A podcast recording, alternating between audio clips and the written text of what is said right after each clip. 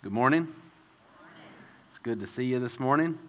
Um, I know the Christmas decorations were up last week, but I didn't say anything about it. And they reminded me of a story that it's a really funny story to me, but it's one of those that in my head I think, you know, when I tell you this, it may not come across as funny to you as it is to me in remembering it.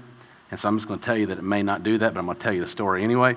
So, um, when I first felt like God was calling me uh, to preach and to pastor, and I was wrestling with that in my, my life, God brought a guy into my life who was, I think he was 13 years older than me, maybe 14 or 15 years older than me, but he was already in ministry, already pastoring and preaching. And for a pretty good period of my life, like eight or nine years, he took me under his wing and mentored me and discipled me. And I even served on staff with him for about three years after I got out of seminary. And uh, he just did a lot to invest in me and pour into me. But one day he was telling me a story about when he had first, and, and he didn't really grow up with a church background, wasn't real familiar with church stuff, and God got a hold of him, you know, later in life in his 20s, you know, after he'd left home, gone to college, um, was actually had graduated college, working a secular job. God got a hold of him, saved him, called him into ministry, and he was um, in in the church world, like church eyes, he was real rough around the edges compared to what like church people expect you to be like. And so he just had great stories about coming into all these churches that didn't expect him to be what he was and the ways God would use that. But he was in seminary and he was pastoring a church, and a, another church had asked him to come preach a revival, like a, do Sunday night, Monday night, Tuesday, like all week, every night, all week. And he got to the church, and it was a church that was like more proper and particular about the way everything looked and the way everything was done.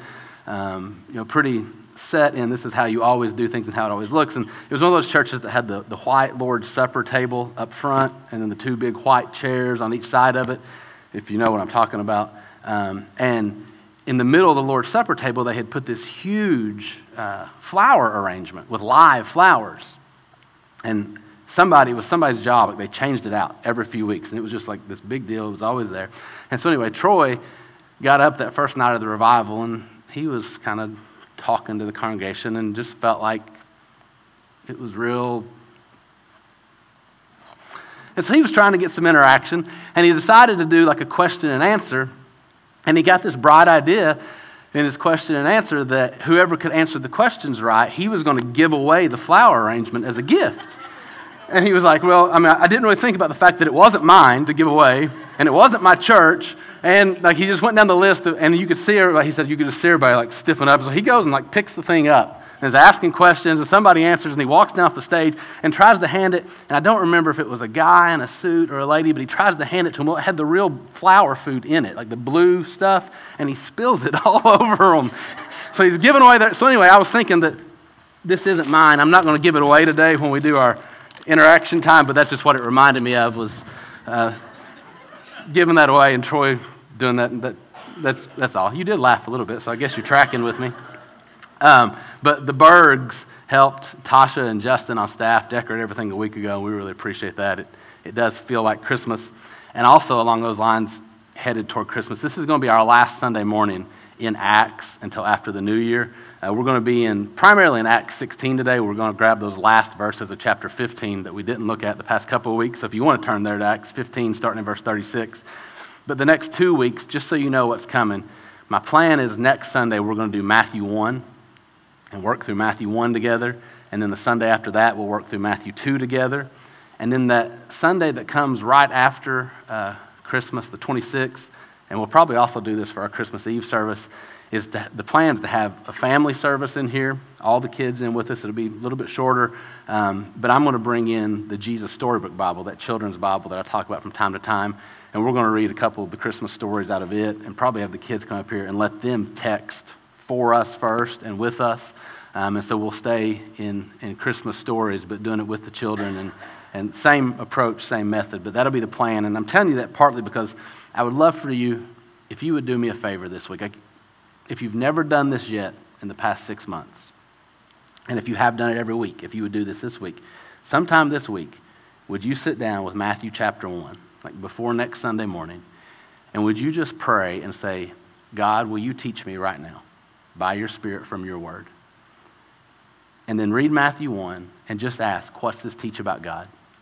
And see what God says to you this week about himself, how he shows himself to you in the beginning of that Christmas story in Matthew 1. And so that we come in next week, not just in the, the routine and ritual of what we do on a Sunday morning, but really already having been asking God to speak to us and already hearing Him throughout the week and, and ready to say, hey, these are things that God's showing me. These things He's saying. And as we come together to encourage each other with those truths, and then we'll come and we'll look at that again next week. And so I hope each week that you know that you can do that in advance. You know, we send out that email newsletter Thursday or Friday each week, um, and we always try to include in there what our text will be for Sunday morning, the passage that we'll be in so that you can you can read that in advance and you can study it and you can pray through it ahead of time and, and you know that what we're going to be asking is what's this teach us about god and so that you can come in and say hey th- this is what we're looking at this is where we're going to be and I'm, I'm more prepared mentally and spiritually to hear from god because i've done that ahead of time and I, and I know what's coming and so i just want to make sure that you're aware of that and one of the reasons we do that i was having a great conversation with somebody this week um, and, and this came up and, and he was like you use that on Sunday mornings as an illustration. I thought, okay, I will. I'll just, you said I should, so I will. Uh, this is one of our other elders. It was Adam Ohm. And I was saying that I feel like for a long time in my life, like if we, like, throw out church for a minute, what we're talking, like Sunday morning gathering, and just pretend as a, like a metaphor that we're talking about baseball. I felt like for a long time that it was almost like signing up for baseball and going to baseball practice and sitting down and the coach stands up every week and lectures about baseball for 30 minutes. And he gives you all this information about baseball, and then he's like, All right, good practice. We're done for the week. See you next week. And every week you come back, and for 30 minutes you talk about baseball, and you get more information about baseball. Good job. You know more about baseball today. See you next week. And we don't, don't ever practice baseball. we never pick up a ball, never pick up a bat, never play catch, never hit the ball, never field the ball. I don't think that any of us would go to any kind of sports practice ever, or, or even like a, a, class in school and think, all, I'm going to do is just get information. We know that it's to be used. It's to, like, the purpose of learning about baseball is to play baseball. And so, one of the reasons that we're trying to do what we're trying to do each week, and I know that it's different than normal, um, that even though we've got our flower arrangements, like it doesn't fit with a real prim and proper setting always. But I feel like we've had a tendency sometimes uh, in our typical experience of church to come and say, hey, here's a bunch of information about God for 30 minutes. Good job, we're done. That was the point. See you next week. And then next week, hey, here's 30 minutes of information about God. Good job, you're done. See you next week. And you know that's not the point of this time right? We, I, mean, I feel like we do see that over and over and over everywhere we've looked in Scripture the last six months, but especially in the book of Acts, that, that God is doing something in His people, that He's alive, that Jesus Christ is resurrected and ascended into heaven, and he has sent his spirit. And there's this active work of God going on where he is building his church, and he's building his church through his people by changing their hearts and changing their lives and calling them to be his people on mission in the world with his message, with his gospel, to know him intimately, to be in prayer and dependence on him, fasting, worshiping him, and that's changing them in such a way that it flows out of them to others. And so there's just that feeling of, this time is so that we'll actually pick up a bat and ball together and we'll practice together and we'll learn what it is that he's calling us to do. That when we go from here it's not just okay i got a little more information about god i'm good till next week but it's this is what god is calling me to do in my life. Like me personally in my relationship with god that i would know him that way that i would seek him that way that i would encounter him this way in his word and in prayer. And then that he would use me to do that with other people that he that i would open my eyes and say, Who are you bringing into my life that you've told me your spirit and your word is sufficient for what you want to do in my life and their life? And, and I want to do this as your spirit lives in me and works through me. And so each week, our goal, in a sense, is to say, Can we come together and practice baseball instead of just talking about baseball? Can, can we come together and say, God intends for this to be lived out in our life, not just talked about? Um, and it's fine to have a coach. Uh, the Bible says that God appoints pastors and teachers and, and gives them gifts for the purpose of equipping the body and building up the body. Like it's fine to have somebody that, but I feel like as a coach, my job is to teach you how to play baseball, not just give you information about baseball. Coming back to what we're talking about now, like to, to teach you how to encounter God in His Word in prayer, just to keep prompting you and reminding you of uh, what it looks like to really depend on God in prayer, to really come to God in His Word, to believe that the Spirit takes the Word and it's alive and He has things to say to you, to apply to your heart, and He has things to give to you so that you'll give it to others. That that would be our goal in what we're doing. Even this week, I was really encouraged. I heard like three different stories um, of people where God's doing this in our church, in their lives. That a couple of people told me that they're meeting every week together and, and texting through um, a book of the Bible. And then another member of the church that's meeting with somebody who doesn't go to church anywhere. And just say, hey, let's, let's work through this book of the Bible and text each other what this teaches us about God. Um, like somebody who's in a lot of ways far from God, not plugged into church anywhere. And one of the people in our church has built a relationship with them and said, let's just learn about God from, from the Bible. And then uh, Eric this week was talking uh, to Keith about how excited that he is about the way that God's using this in our students' lives and the students that God's bringing on Wednesday nights and the things that they're seeing and, and just how excited he is for parents to realize what God's doing and showing them. And so I'm thankful for the way that God is faithful to work through His Word. I want to keep trusting Him to do that. And I just wanted to give you like a little nudge and encouragement um, that if you've been sitting here listening and kind of like, I don't know, this week, like if you would just just stick your toes in the water. Matthew chapter 1 for next Sunday morning. Just, God, will you please teach me right now by your Spirit from your word? And then read Matthew 1 and just ask, what's this teach me about God? And, and see what he says to you without me or anybody else in this room saying anything first. Like, hear from him directly this week and, and encounter him that way in his word. So that's where we'll be. Matthew 1 next week, Matthew 2 the week after, a couple family worship services around Christmas coming out of the Christmas story and the Jesus Storybook Bible. Um, also, next week with Matthew 1, we'll be taking the Lord's Supper together at the end of the service, and so the, the kids will come in with us just so that you know that that's coming as well. All right, I think that's all that for now. We're good, though. I promise today we're going to be good somehow. Matthew 15, starting in verse 36, we're going to go through the end of Ma- uh, Matthew 15. Acts 15, starting in verse 36, we're going to go through the end of chapter 16. I'm going to pray for us right now, and we're going to ask God that this would be not just a time of information, but a time of spiritual work, a time where He teaches us by His Spirit and He works in our hearts. And then we'll read this and asking you to listen, first of all, for what does this teach us about God. So let's pray together. Father, thank you for this time right now. Thank you for your goodness and your grace and your faithfulness to speak to us and teach us by your Spirit from your word. And we ask you to do that right now as only you can. We confess, Father, that if anything's going to happen in the depths of our heart that has real spiritual power and produces spiritual fruit and results and, and spiritual life in us, that you have to do it right now. We cannot do it.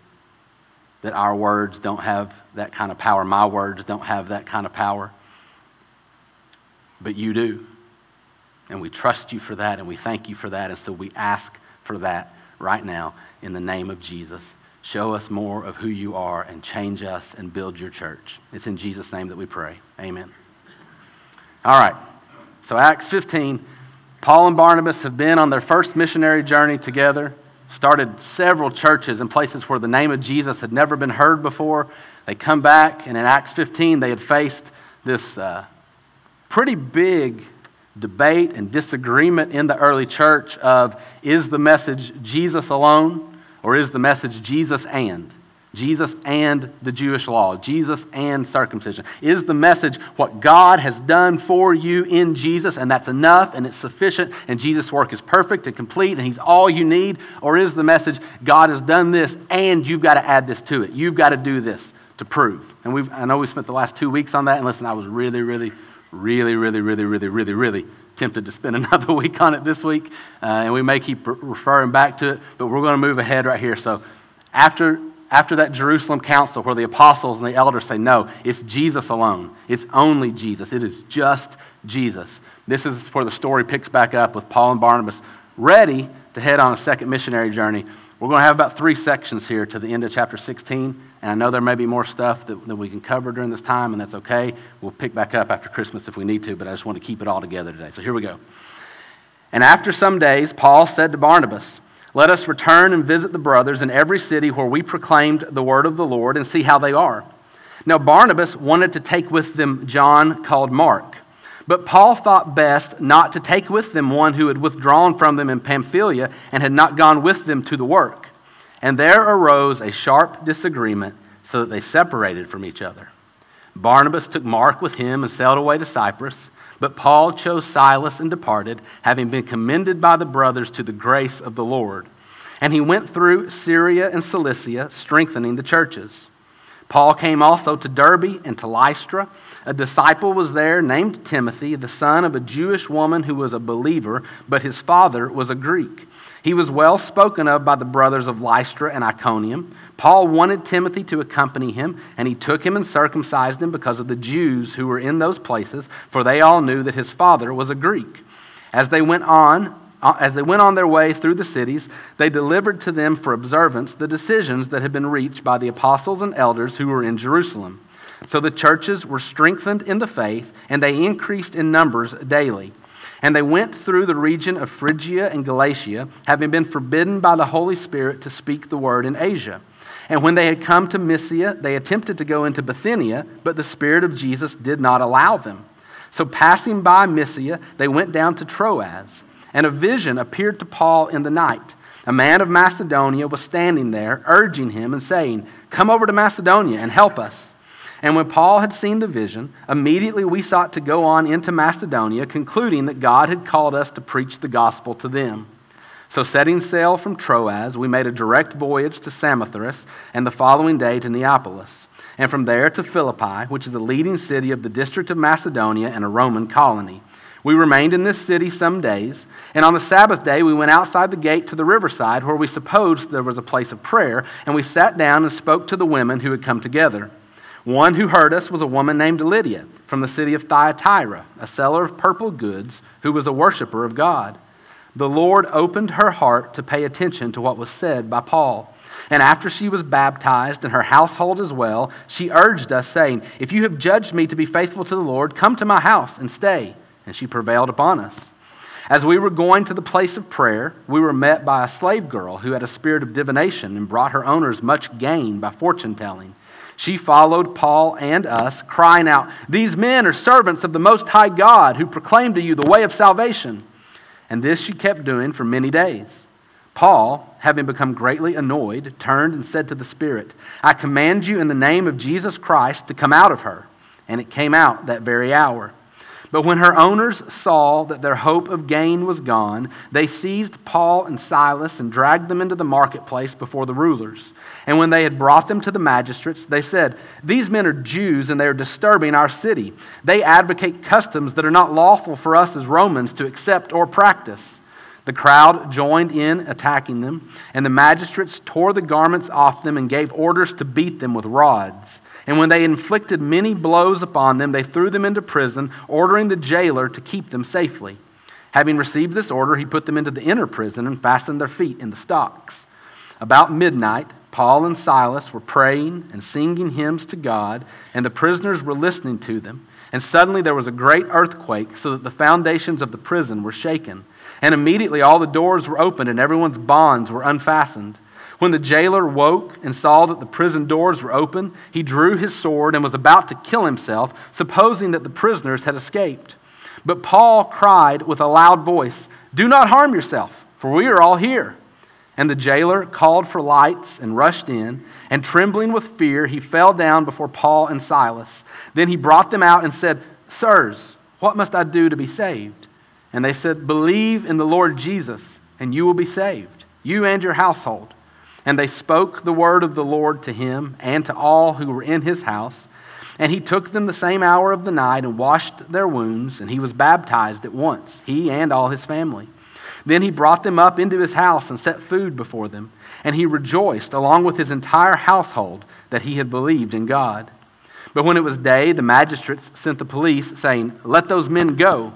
And the jailer reported these words to Paul, saying, the magistrates have sent to let you go. Therefore, come out now and go in peace.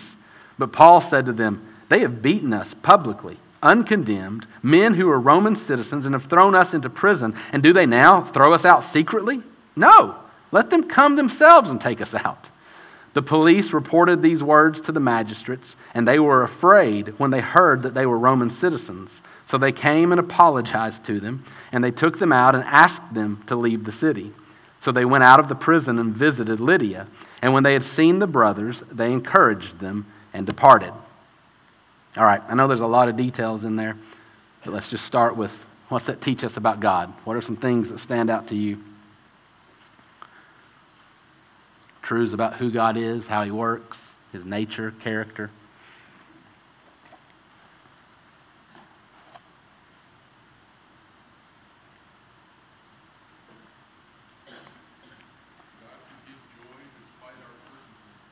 Hmm. God can give joy despite our circumstances. Beaten with rods, in prison, shackled in the middle of the night, and still praying and singing hymns to God. The, the source of their joy had to be something other than things are going well, I feel really good, even something other than their freedom. The source of their joy was who God was, that He was still the same, that He was still good, even when their circumstances were really, really bad. What else?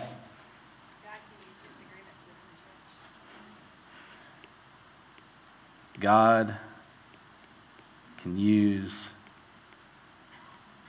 disagreements within the church for his purposes. This is a this section right here with Paul and Barnabas. Um, in my head, I thought we may spend quite a bit of time on it this morning, and we don't have to do it all right now at this moment. But you think about what's going on here. Like when, when Jesus first calls Paul and changes his life, nobody believes that he's really been changed. And it's Barnabas that comes and gets him and shows him grace and gives him a chance when nobody else does. And then when he's, you know, Paul starts preaching publicly and they almost kill him, so they send him off, and he's basically in hiding for a while. And then when Barnabas is at Antioch, he's the one that goes and gets Paul and brings them to Antioch. And Paul starts teaching in Antioch. And then Barnabas and Paul are the ones set apart by God, called by God on that first missionary journey together.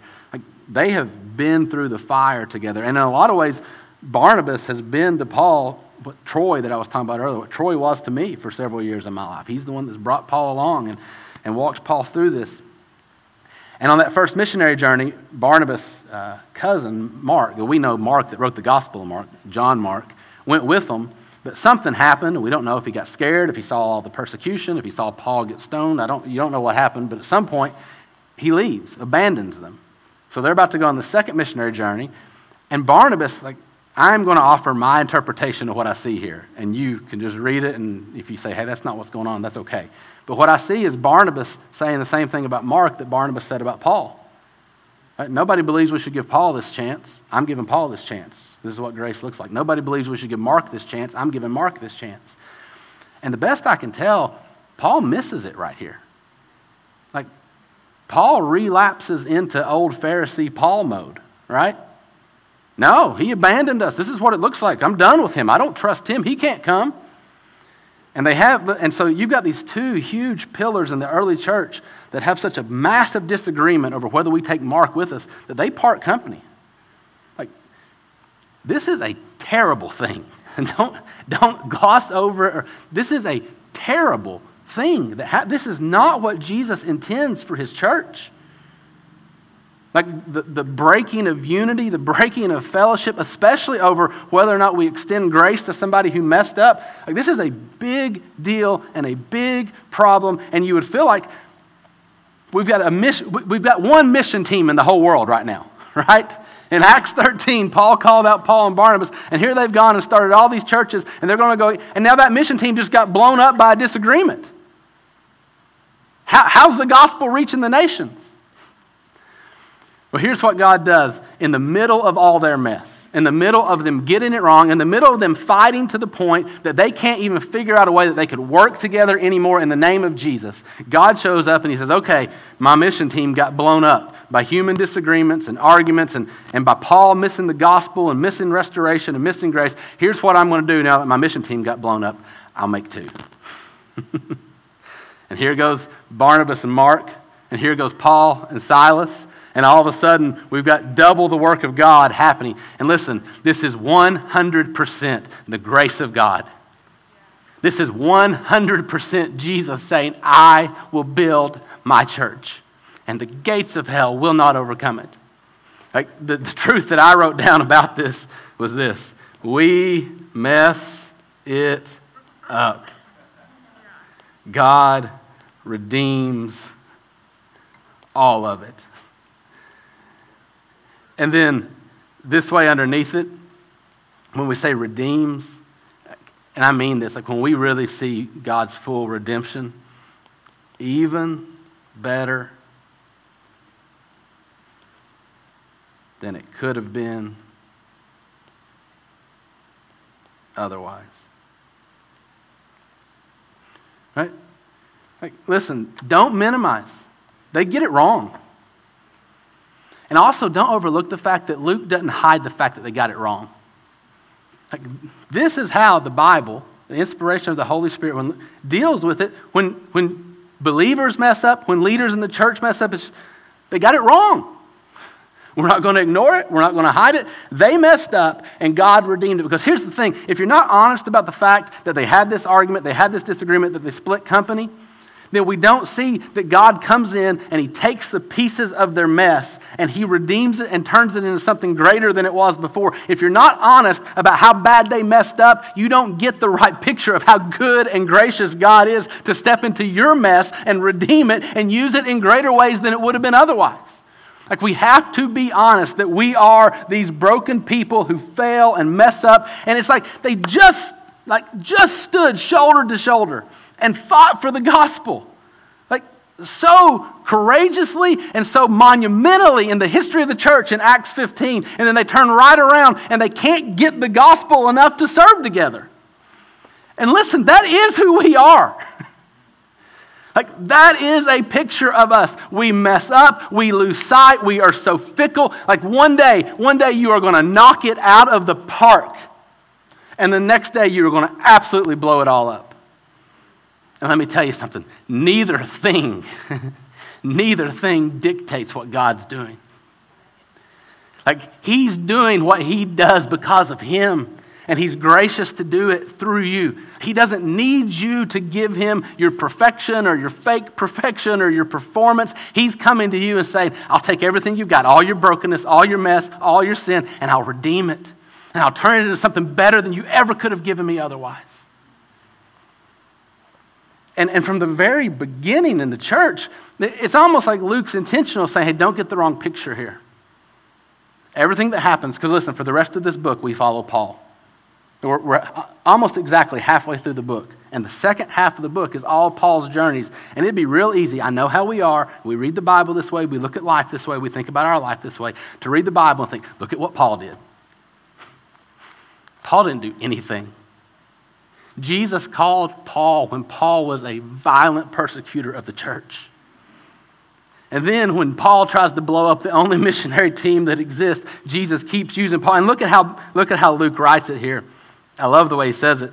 After, after they split company, after they've gotten it wrong, and it seems like it's Paul the one that's mainly getting it wrong. So Paul picks up Silas here, commended by the brothers to what?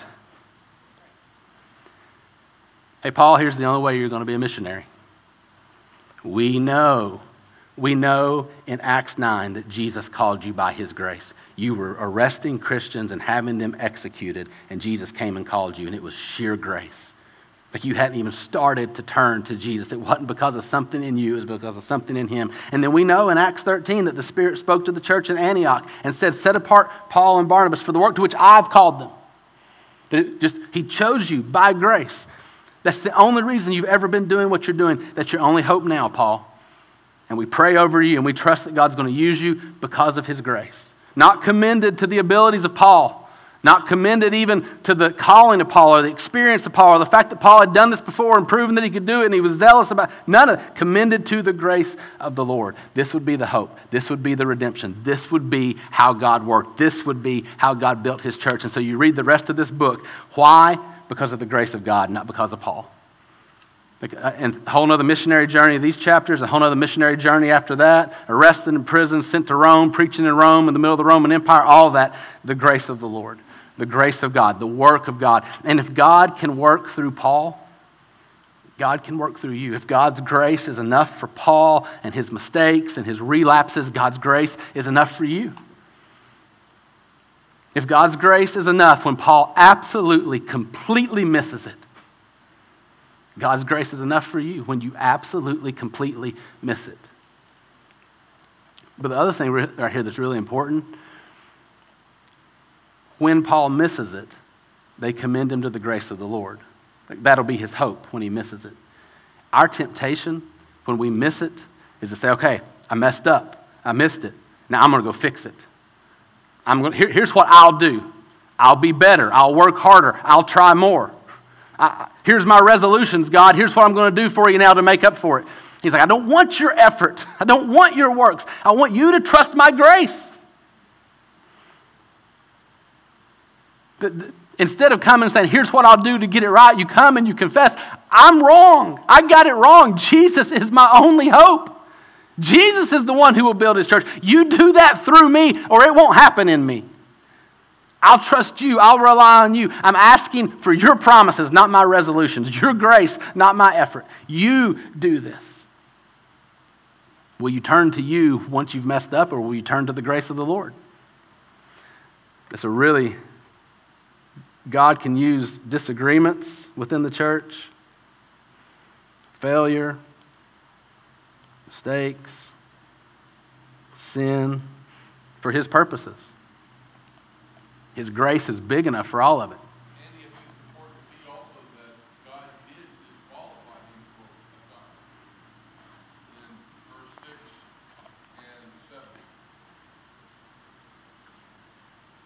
Who's that?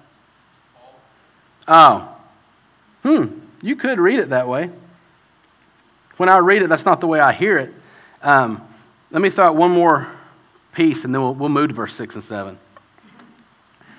Um, just so you know what happens long term with Paul, Mark, and Barnabas.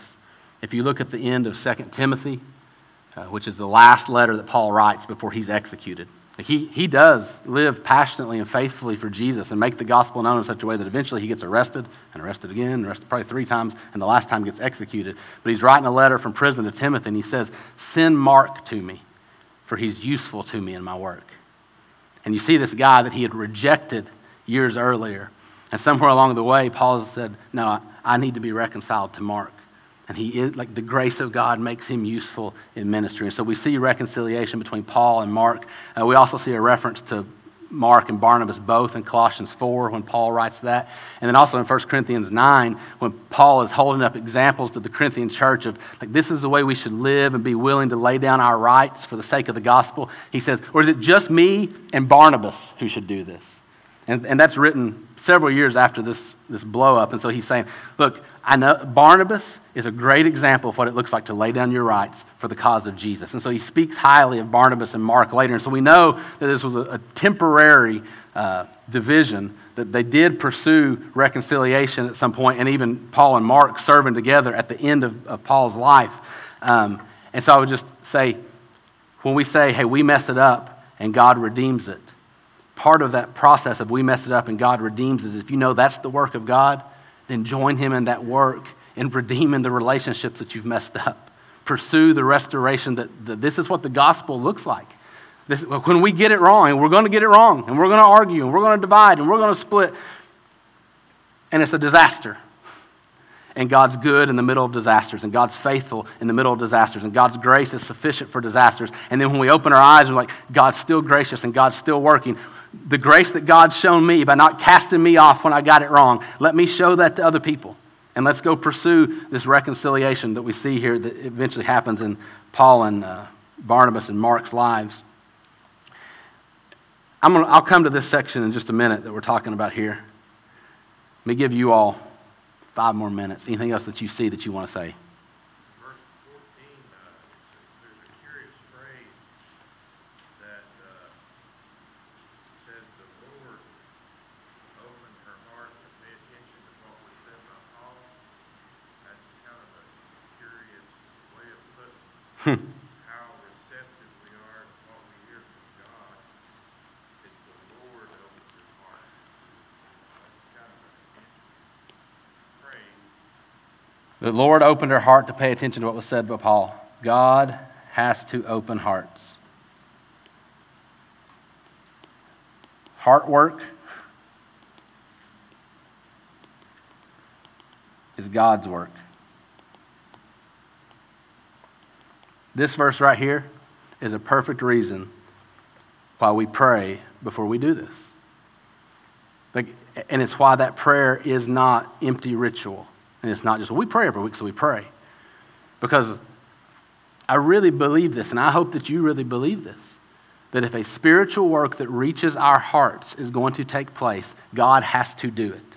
Like in the way that you read, the Lord opened her heart to pay attention to what was said by Paul. What that means is that Paul could say everything he said, the exact same words. It could be perfectly true, perfectly accurate, perfectly compelling. Paul could be the best speaker in the world. He wasn't, by his own testimony, he says that he wasn't. But he could have been the best speaker in the world, and he could have had the perfect presentation of all the biblical truths and information of here's how you play baseball that you ever had. And unless something happens on a deeper level that Paul can't do, those words won't change Lydia's heart. Do you see that? Now, when God changes her heart, it's by what Paul says, right? He, like, he uses Paul speaking the truth about Jesus to change her heart. That's what God works through, but God's the one that has to do it. And if you take Him out of the equation, those words don't have power in and of themselves. They have power because of God, because of His work to open her heart. And so for us to come and say, hey, we are 100% dependent on God, if anything of spiritual significance is going to happen, that's not just something that we're saying. Like it's the utter absolute truth. We need God to do this. Only God can do this. And so the easiest way to know, am I starting to really believe that? Is do you pray like you believe that? Like, if God's the only one that can do it, are you asking Him to do it? And then also, do you believe He's actually promised to do it? Like, over and over and over and over. He said He'll build His church. So, do you believe that the one who's able is willing? And so, it makes all the sense in the world to ask Him, like, do this. You said that you will, and I know you can, so I'm going to ask you to because I know we can't. Like, is God stirring up that type of prayer in you? That you pray like God has to open hearts, God has to change hearts, God has to do this work. One more thing you want to point out. What is it?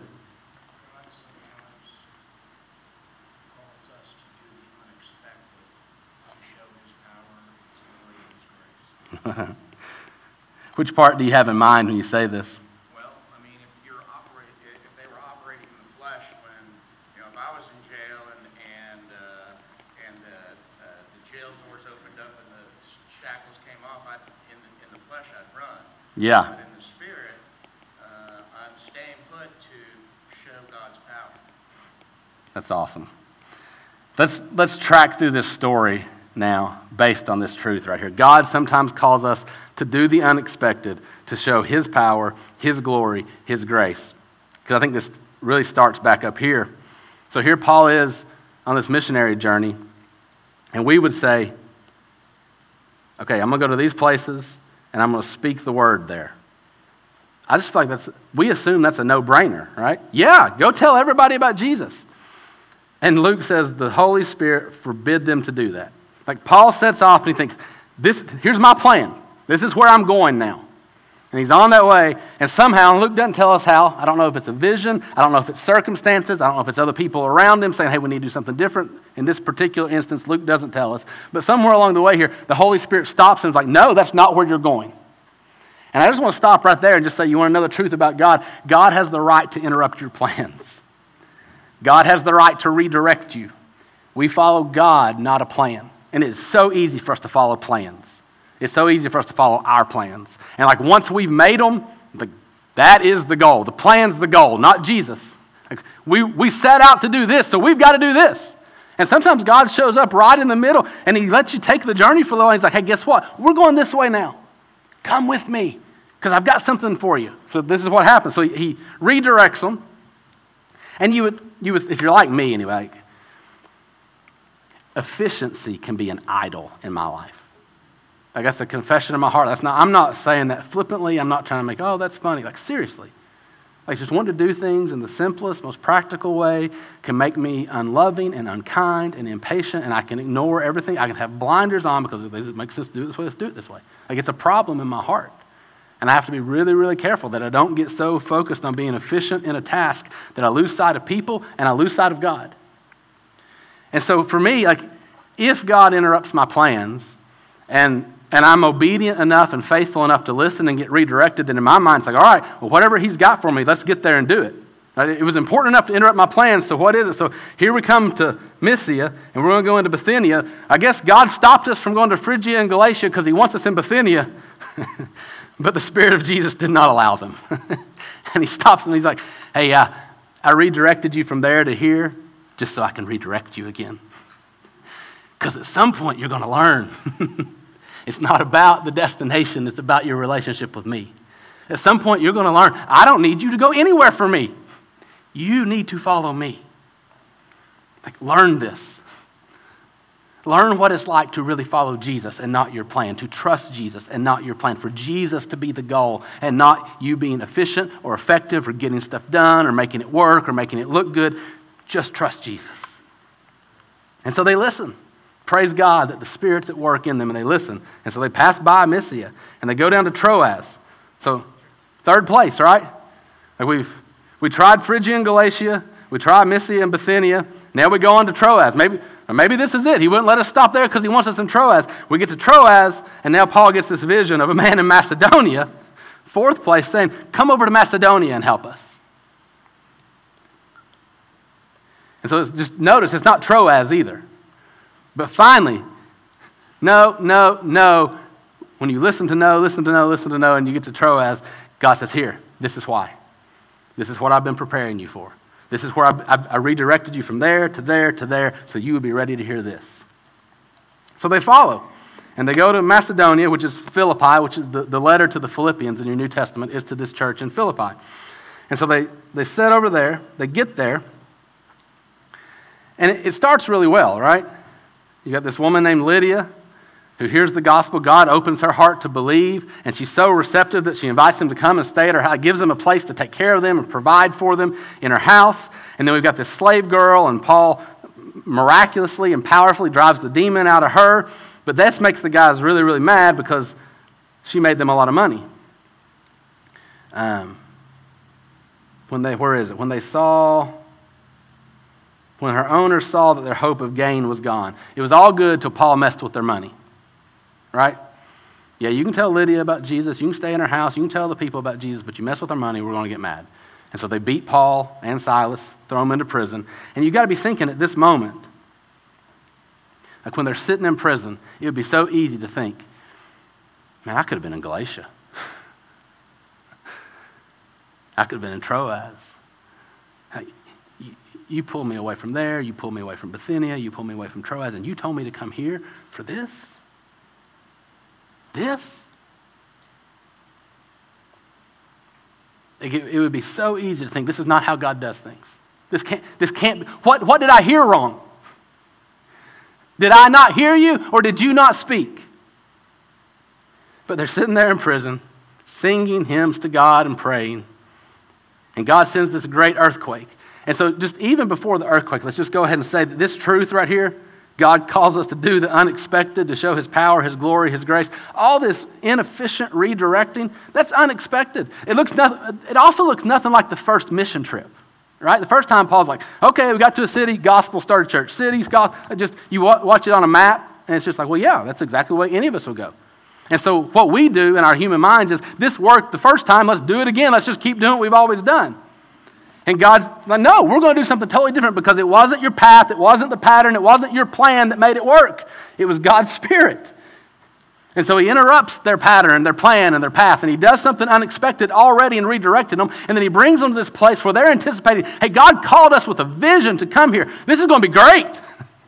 And then it's awful. right? How unexpected is that? And now here they are in the prison in the middle of the night, praying, singing hymns to God. This earthquake comes, and you're exactly right. Like our reaction is, hey, God set us free. Let's get out of here. If we're thinking about us. But God's been doing something. Like, do you realize the process that He's taken Paul and Silas through just in this chapter? Of just continuing to work in their hearts, continuing to shape them and teach them and remind them of who He is and, and draw them into a relationship with Him where they're looking to Him first. And they know that this is about the gospel, that that's why He redirected them to Macedonia. And so instead of sprinting out and looking for themselves out of self interest, they stay where they are. And the jailer cannot, like, this is the moment.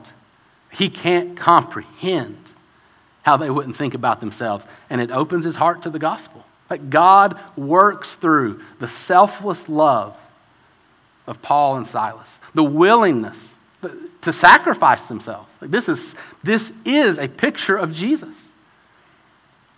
To value his life, because if they escape, the jailer's killed for it. To value his life over their own to value his spiritual freedom over their physical freedom. And the love that Paul and Silas show him changes him, and he believes. And I want you to show this unexpected, just this unexpected journey real quickly here, because we do have a couple of things that we have to talk about, and there's so much other stuff. we will come back after Christmas, but I want you to look at this church that God builds in Philippi. Lydia, the seller of purple, that would mean that she's really, really wealthy. And so we've got a rich Greek woman where it says that she's from. Then we have this slave girl. We don't even have her name, but we know this. Poor slave girl. Paul casts the demon out of her and, and sets her free. And then this Roman jailer would be a middle class Roman. And I want you to think about the picture we get right here in Philippi. That when God calls and it's what we've been talking about the past few weeks, of the gospel's for everybody. That the thing about it being just Jesus, Jesus alone, Jesus and nothing else, is that there's nothing else that qualifies you or disqualifies you from believing in Jesus and being made right with God and becoming part of His church. It wasn't socioeconomic status, it wasn't nationality, it wasn't gender. The first three people that encounter the gospel in Philippi are totally different on every human level rich, poor, middle class free, slave, Greek, Roman, male, female. And the gospel's for all of them. The exact same message for, because it's just Jesus, and everybody needs Jesus. Everybody's broken. Everybody's, Paul and Barnabas were 10 minutes after they fight for the gospel, they fight over the gospel. Like we are so fickle and we are so weak and we are so desperate. And Jesus came for all those people in all those circumstances, in all those situations. He came for you. Like whatever category you're in, you're in some of these categories, right? Like in this one, just this one snapshot in the church, he said, This is who I came for, and it's everybody. Whoever will believe, whoever will come to just Jesus and believe in just Jesus, this is who Jesus is for. And this is how he builds his church. And this is why whatever is going on, this is why we have so much hope. you know, if prison in the middle of the night after being beaten with rods doesn't stop the gospel but advances the gospel, if the two pillars of the early church and the, the first missionaries of the early church arguing so much that they split over the gospel doesn't start the gospel but multiplies the gospel, Do you really think that anything that we face is going to stop Jesus and his gospel? Do you think that it's too dark, that it's too late, that it's too close to midnight? You, you can shackle Paul and Silas, but you can't shackle the gospel. Paul and Barnabas can get it wrong, but Jesus never gets it wrong. And we're just going to stop right there right now. I know there's a thousand more things we could say, but the reason is because there's something that, that I want us to talk about practically. The elders met Thursday, and this is the perfect, I just feel like God brought that truth God sometimes calls us to do the unexpected to show His power, His glory, His grace. Brings that truth to transition to this application for us this morning. I'm getting ready to share some information with you about, like, practically, functionally, where we are as a church right now. And I want you to know up front that our elders, our heart very much is that this is information because we want to communicate openly with you. There, we just want to make sure that we're being transparent and we're being clear and everybody's on the same page. I'm not communicating this in any way to say, hey, here's definitely what we should do in response to this information. Right now, you just need the information. And then we need to pray about it. We need to ask God to lead us. And so when I start writing this stuff down, let me give that preface, please. And then give me the grace of, if, you, if, you, if there's any way that you can be patient with me for me to get to the end of this information, and then let me offer just a few thoughts at the end about it. Because um, I think that what I feel led to say and what the elders and I have agreed on may be different than where your mind may go initially. And so, will you just stick with me for a few minutes? Um, we felt like it was important at this point in, in, the life of the church to give you an update uh, about our financial situation. And so, right now, the way we function, if you want to write all this down, feel free to. It'll be on the website later on the, in the sermon time. That's why we're leaving it on here live. For us to function exactly the way we do right now, uh, on a monthly basis, our financial need, and this is kind of bare bones, we strip down everything, is $74,640. If you need a dollar sign there, though. For 2021, our monthly average has been 52,481. So that gives us a monthly shortage this year of 22,159 a month, $22,000 a month. Now, we have reserves uh, from the sale of some property in the past, and at that current shortage right there, uh, those reserves will last another eight months. And so we're trying to communicate early in advance. We just want you to know that this is where we are. November um, was a particularly low month, and so the reserves at the November rate, like if that became normal as opposed to the rest of the year, would be five months. So that's kind of the window we're looking at right now, like a five to eight month window with what we have in reserve. Now, if you're curious about this number up here, the three main categories to break it down into is facilities, and included in this number is mortgage, utilities, internet, phone, grounds maintenance, waste management, pest control, alarm, like anything we could think of that was re- related to this facility. Uh, this comes out to 43,118 a month, which is about 57.8% of that total number up there. Um, staff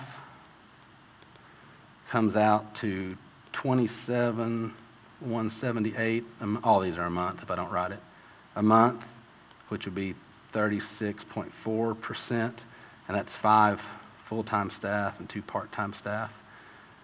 Um, if you look at all those positions on the website eric and i would be the part-time and everybody else is full-time.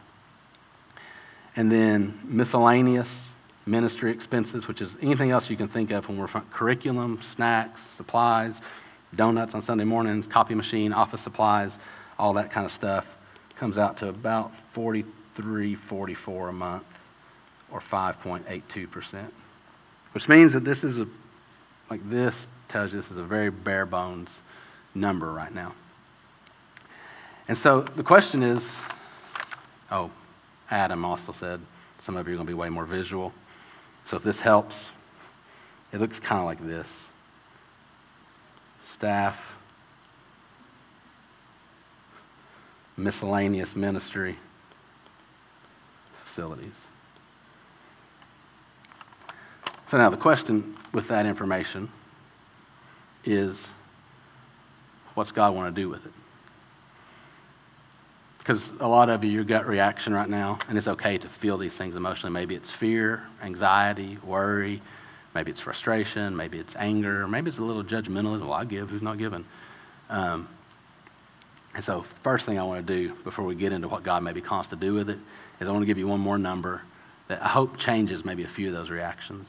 If we look at pre closure, like before the pandemic and we closed, and then reopening, our attendance since reopening is typically running about 30 to 40% of what it was the year before closing. Our giving is running 83% of what it was before. And so the first thing that I want to say to you is the opposite of what you would think is thank you. Thank you for the way that you're giving. Because right now we're giving two to two and a half times as much per person as we were two years ago. Um, and so, like, this is the elders and I have nothing to say where we're like, hey, you need to step up and do your job. What's the problem? That's not like there is no guilt, and there is no pressure, and there is no condemnation. Like, we just want you to know like, this is what we're looking at right now. This is what we have to be praying through. This is what we have to make decisions about. So we have to ask God to work in this situation and to lead us in this situation. And I think I'm speaking on behalf of Adam and Keith both, but I just want you to know, like, I'm not panicked at all. Like, I'm really not. I'm a little bit excited. And that may sound weird, but I just think that one of two things is getting ready to happen. Either we're trying to walk into Galatia and God's redirecting and redirecting and redirecting because He's got somewhere for us to go and He's got somewhere for us to be and He's got some things to do. And it's really exciting when He gets our attention like that. So that's one possibility.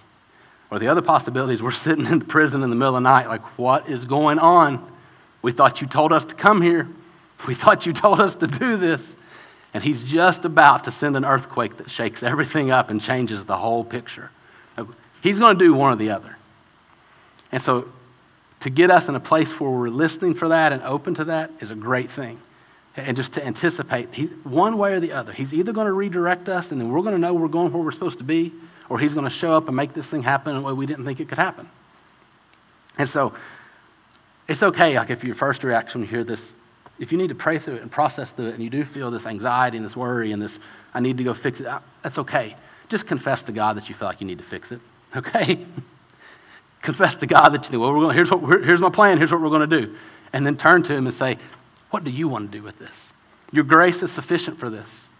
Which way are you going to pour out your grace? What does it look like for us to follow you?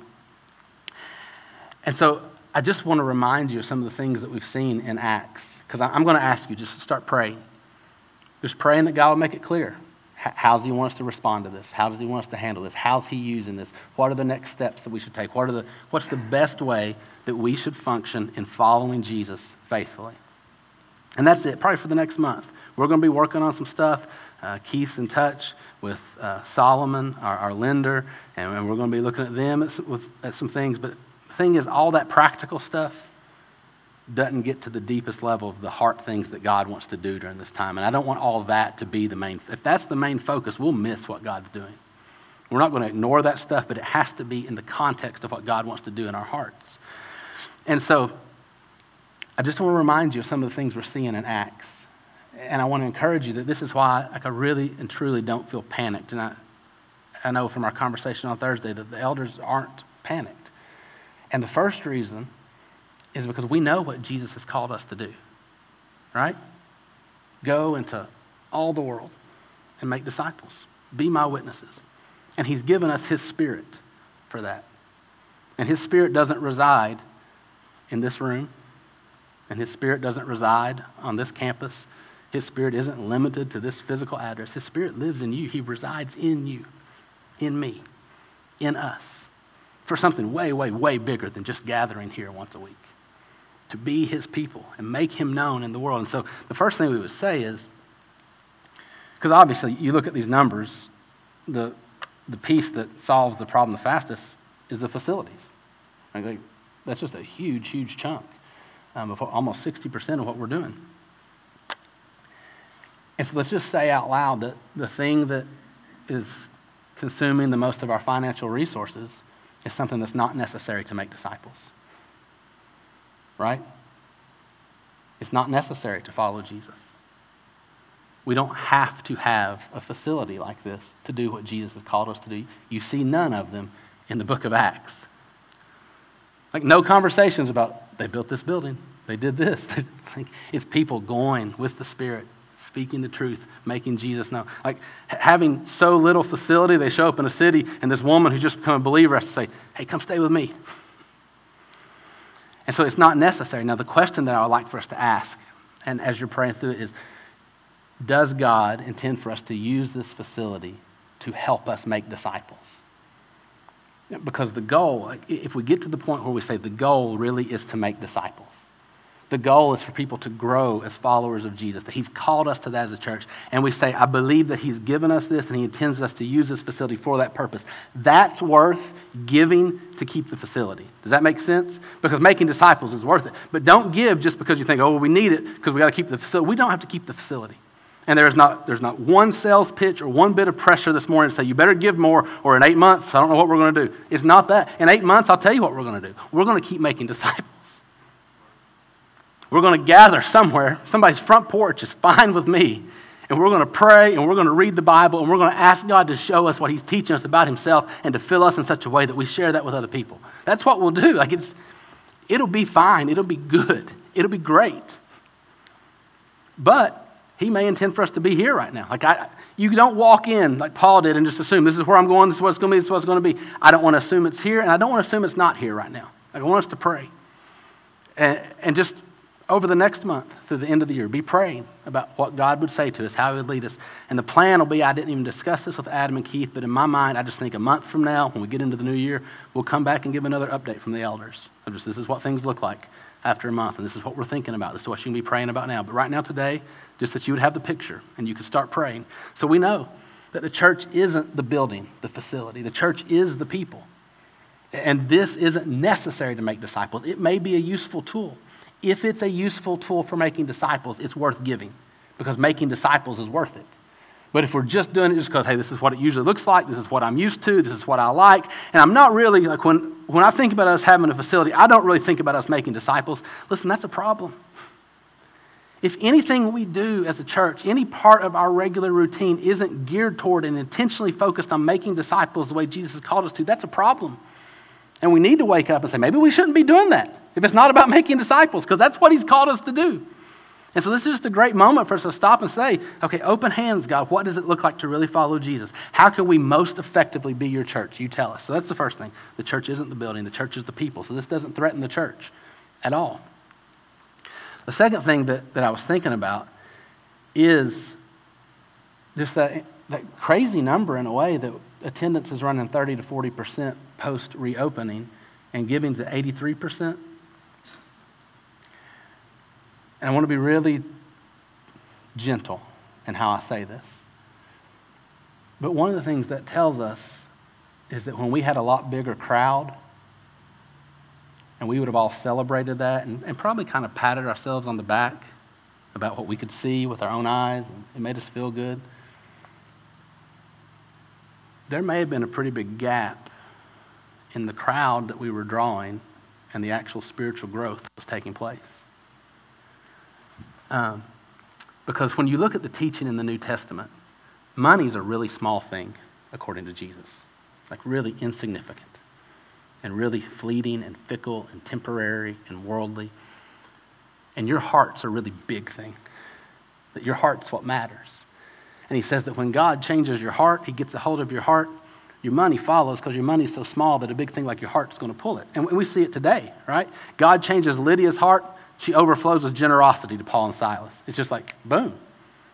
Her money goes where her heart is. Those slave owners, they don't love Jesus. Their heart hasn't been changed. You mess with their money, they're really angry. Like you see, the, it's Jesus saying, where your treasure is, there your heart will be also. We saw it earlier that the grace of God comes on the early church and they give generously, and Barnabas sells a whole piece of land. Ananias and Sapphira haven't encountered the grace of God in that way, and they lie about what they've done. They keep some for themselves. Like Acts has shown us over and over and over how this really little thing called money is like a window into our hearts. And so the measure is not are you giving? How much are you giving? That's not the focus. The question is do you believe Jesus is worth it? Do you believe Jesus is more valuable than the things of this world? And, and, then connected to that, if you believe Jesus is, do you believe Jesus' church is? Because if he's really the one building the church and it's his church, then valuing him and his mission is valuing his church. Do you believe that, that his gospel, that making him known, is worth it? And so when you evaluate over the next few weeks, you're going to do this and it's natural. Like, am I giving what God wants me to give to this body? Am I Is, is my spiritual growth at such a level where I'm seeing the value of Jesus? And is He calling me to do something different or do something more? As you're evaluating that, I'm going to ask you for everything I can. Do not give to the need that we're talking about this morning. Like, don't look and say, okay, here's what we need, here's what we have, this is the gap. We got to, like, I, I'm going to give because of that. If you give because of that, we're still missing your heart. And don't give to a facility. Do not give to something that is not necessary for making disciples. But if you feel led to give, give to Jesus.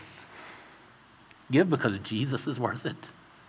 Give because you believe Jesus is at work here and he's building his church and you feel like you've been called to be part of that and, and to invest in that is not really to give, not to sacrifice, but it's to get to invest. Like it's an opportunity to invest in something that will matter for eternity. To give up something temporary and fleeting and worldly and invest it in something spiritual and eternal that matters and lasts forever.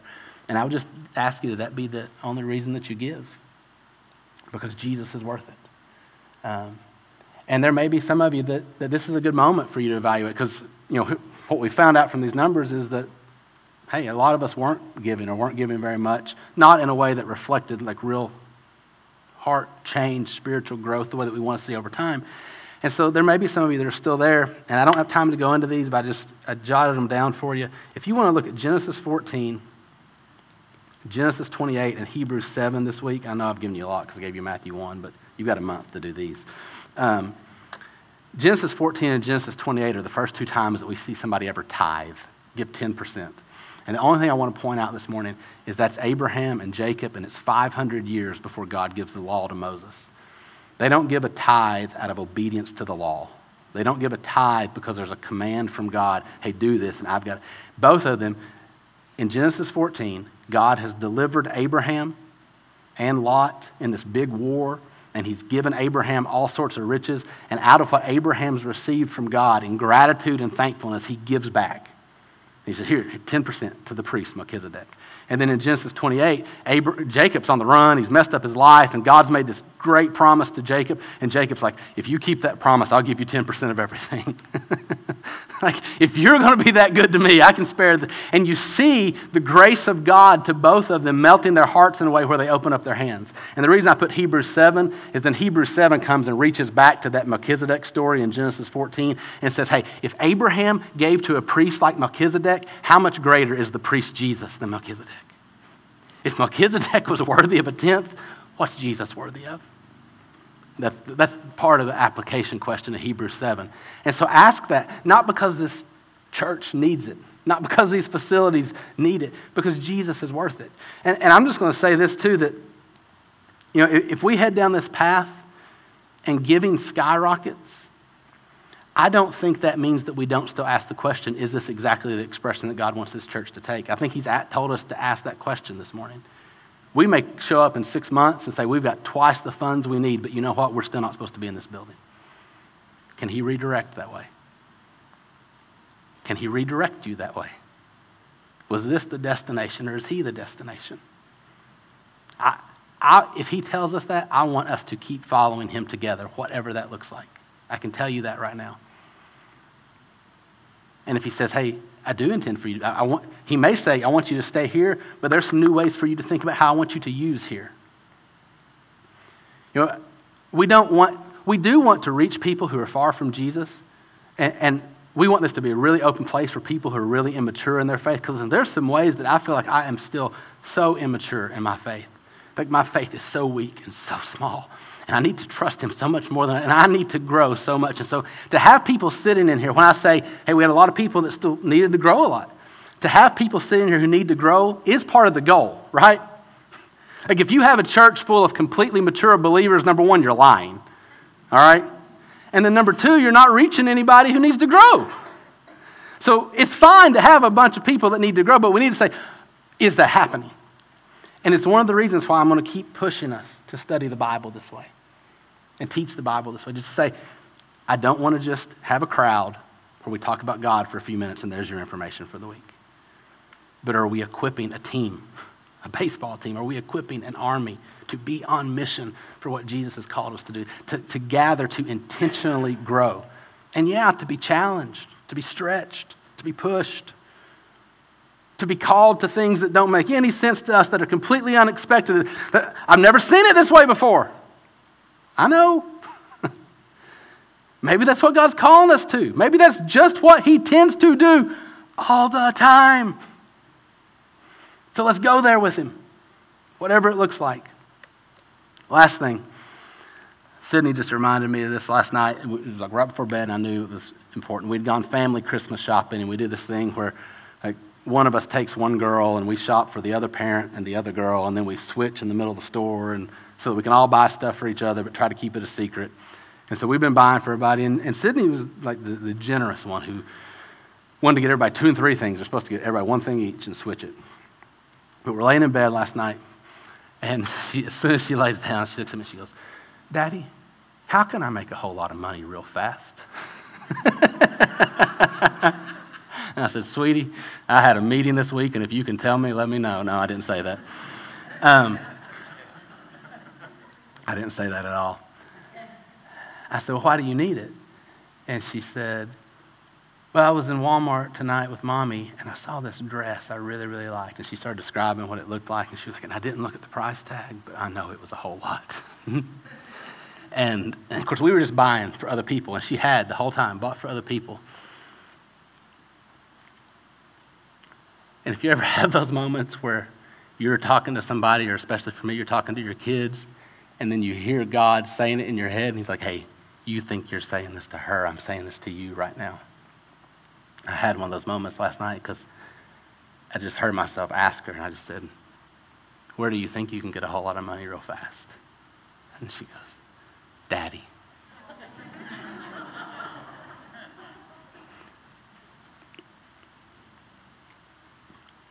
of course, I got up out of bed and Christy, I was like, hey, find that dress and order it.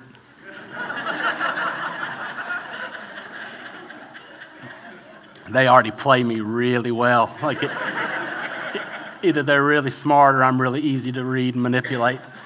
Um, but in all seriousness, what it reminded me of was the other reason. I know I've talked about is Jesus worth it, but the other thing about giving is it's a way of looking and saying, "Hey God, this is all yours. This isn't our building; it's His." He gave it to us a few years ago, hopefully for his mission to make disciples. If he wants us to keep it and keep making disciples here, that's great. It's his. If he wants us to do it a different way, that's fine. But either way, it's his. He gave it to us. And also, everything that you have is his. And part of when we give back, what we're saying is, God, I know that you've given. I know you've taken care of me. And I trust you so, like you have demonstrated your faithfulness so much that I trust you're going to keep taking care of me in the future in such a way that I don't have to hold on to all of it right now. Here, whatever, here, here's this 10%. You know what? You, you've given me extra, and so here, here's, here's another, here's 20%. Here, whatever it is, like, I can let go of this because I know you've got that. And it was, like with Sydney, it was like she didn't have to buy that dress for herself last night. She could buy for other people. She could shop for other people. She could be generous to other people and love other people because she knew that daddy had her.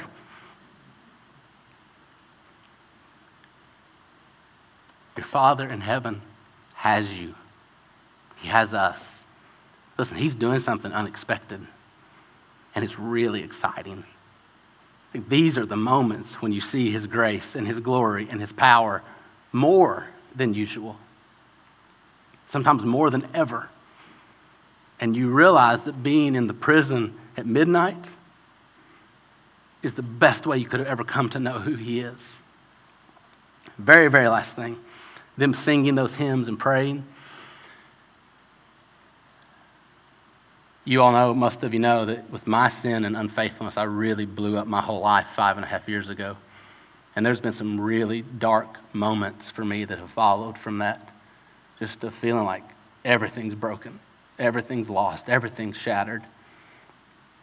And one of the things that God has been teaching me in that time is to learn to sing in the dark, to sing in the pit. And I feel like a few years ago he said to me, This is one of those things that you won't get to do forever. When Jesus comes back and everything's right and there's no more crying and no more tears and no more pain ever again, and when the new heaven and new earth makes everything the way it's supposed to be, you'll never again be able to sing and praise Him in a moment when you're hurting because you won't hurt ever again. You'll never again be able to sing and praise Him in a moment where you're uncertain because you'll never be uncertain again.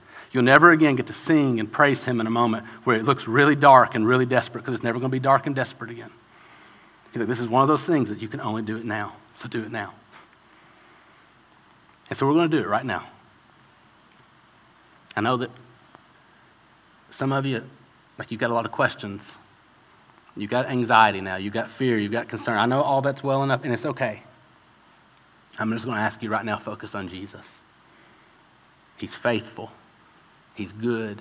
He's been building his church for 2,000 years, and nothing has stopped it. And it's been way, way bigger stuff than what we just talked about. Way, way bigger stuff. And nothing has stopped him. Nothing's going to stop him now. This is the best moment yet. In weird ways, the, Paul and Silas didn't know it to the other side. But I promise you, like he's doing something. I don't know what it, like, don't, do not think that I know. You can pray for the elders to have wisdom and that he'll tell us and we'll know. I do not know. I'm not trying to act like I know. I just know that he's good and this is what he does. So we're going to pray together. And then I know I went forever long right then talking about that. I'm sorry, but we are going to sing. We're just we're going to sing two songs, all right? So just stick with us for two songs cuz cuz Keith would be tempted like he went long, I better cut it down to one. Not today. Like we're going to sing in the dark, not literally, but and we're going to praise God and we're going to remember who Jesus is and we're going to be thankful and we're going to trust what's coming. Be praying over the next month. You respond how God calls you to respond, whatever that is. Um, and it's going to be good because He's good. So let's pray together.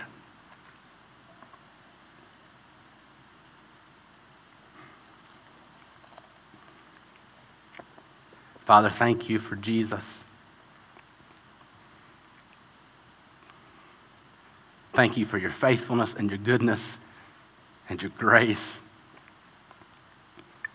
That when we completely mess it up and completely blow it, we can still be commended to your grace and you take us and you use us and you keep working in us and through us. Thank you that when we're facing things that are beyond our control and are too big for us, they're not beyond your control and they're not too big for you. And thank you that you have the power to work in hearts and change hearts.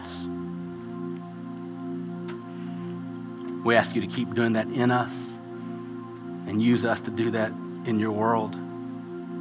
Whatever that looks like, Father, right now, we give you all of our plans and our ambitions, all of our thoughts, all of our fix it tendencies, and we ask you to crucify those.